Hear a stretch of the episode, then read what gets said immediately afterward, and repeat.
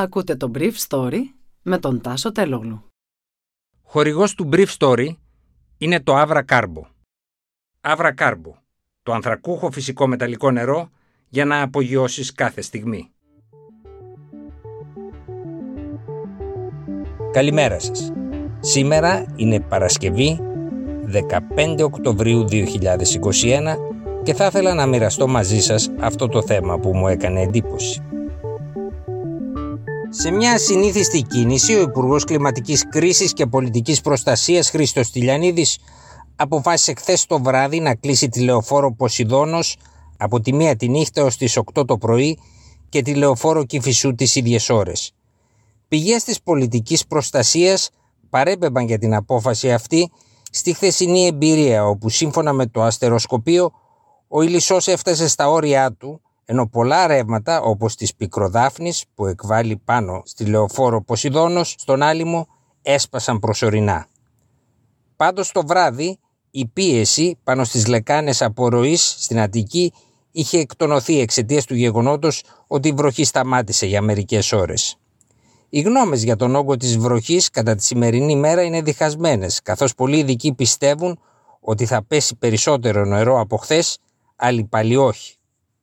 Το μέτρο του κλεισίματος των κεντρικών δρόμων της Αττικής είπε ο Στυλιανίδης ότι είναι προληπτικού χαρακτήρα.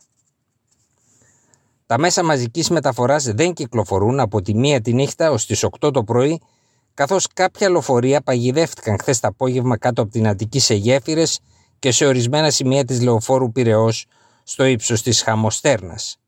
Σε πέντε νομούς της χώρας και στην Αττική τα σχολεία θα παραμείνουν κλειστά. Οι εργαζόμενοι του ιδιωτικού τομέα συναισθήθη να δουλέψουν με τηλεεργασία, ενώ εκείνοι του δημοσίου να παραμείνουν σπίτι τους. Χθες η πυροσβεστική δέχθηκε πάνω από 1.460 κλήσεις, κυρίως για απάντηση υδάτων, εκ των οποίων το 60% ήταν στην Αττική και στην Κέρκυρα.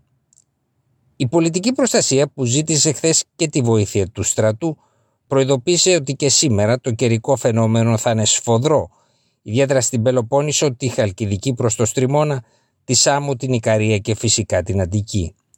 Η βροχή στην Αττική, σύμφωνα με τον Υπουργό Πολιτικής Προστασίας Χρήστο Στυλιανίδη, θα είναι έντονη από τις 3 τα ξημερώματα έως τις 6 το πρωί, αλλά σύμφωνα με νεότερες πληροφορίες, ειδικοί μεταφέρουν την εκδήλωση των έντονων φαινομένων από τις 4 ως τις 7 το πρωί.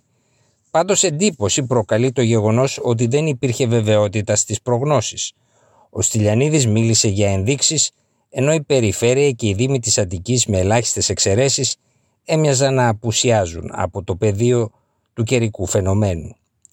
Εν τω μεταξύ, εκενώσεις κατοίκων έγιναν προληπτικά στις περιοχές της Ανατολικής Εύβοιας, Αγία Άννα και Κοτσικιά, ενώ το βράδυ μεγάλες ζημιές σημειώθηκαν στην Ιθάκη, όπου χρειάστηκε να καθαιρεθεί ένα μέρος της προκυμαίας για να φύγουν τα νερά. Ήταν το Brief Story για σήμερα Παρασκευή 15 Οκτωβρίου 2021.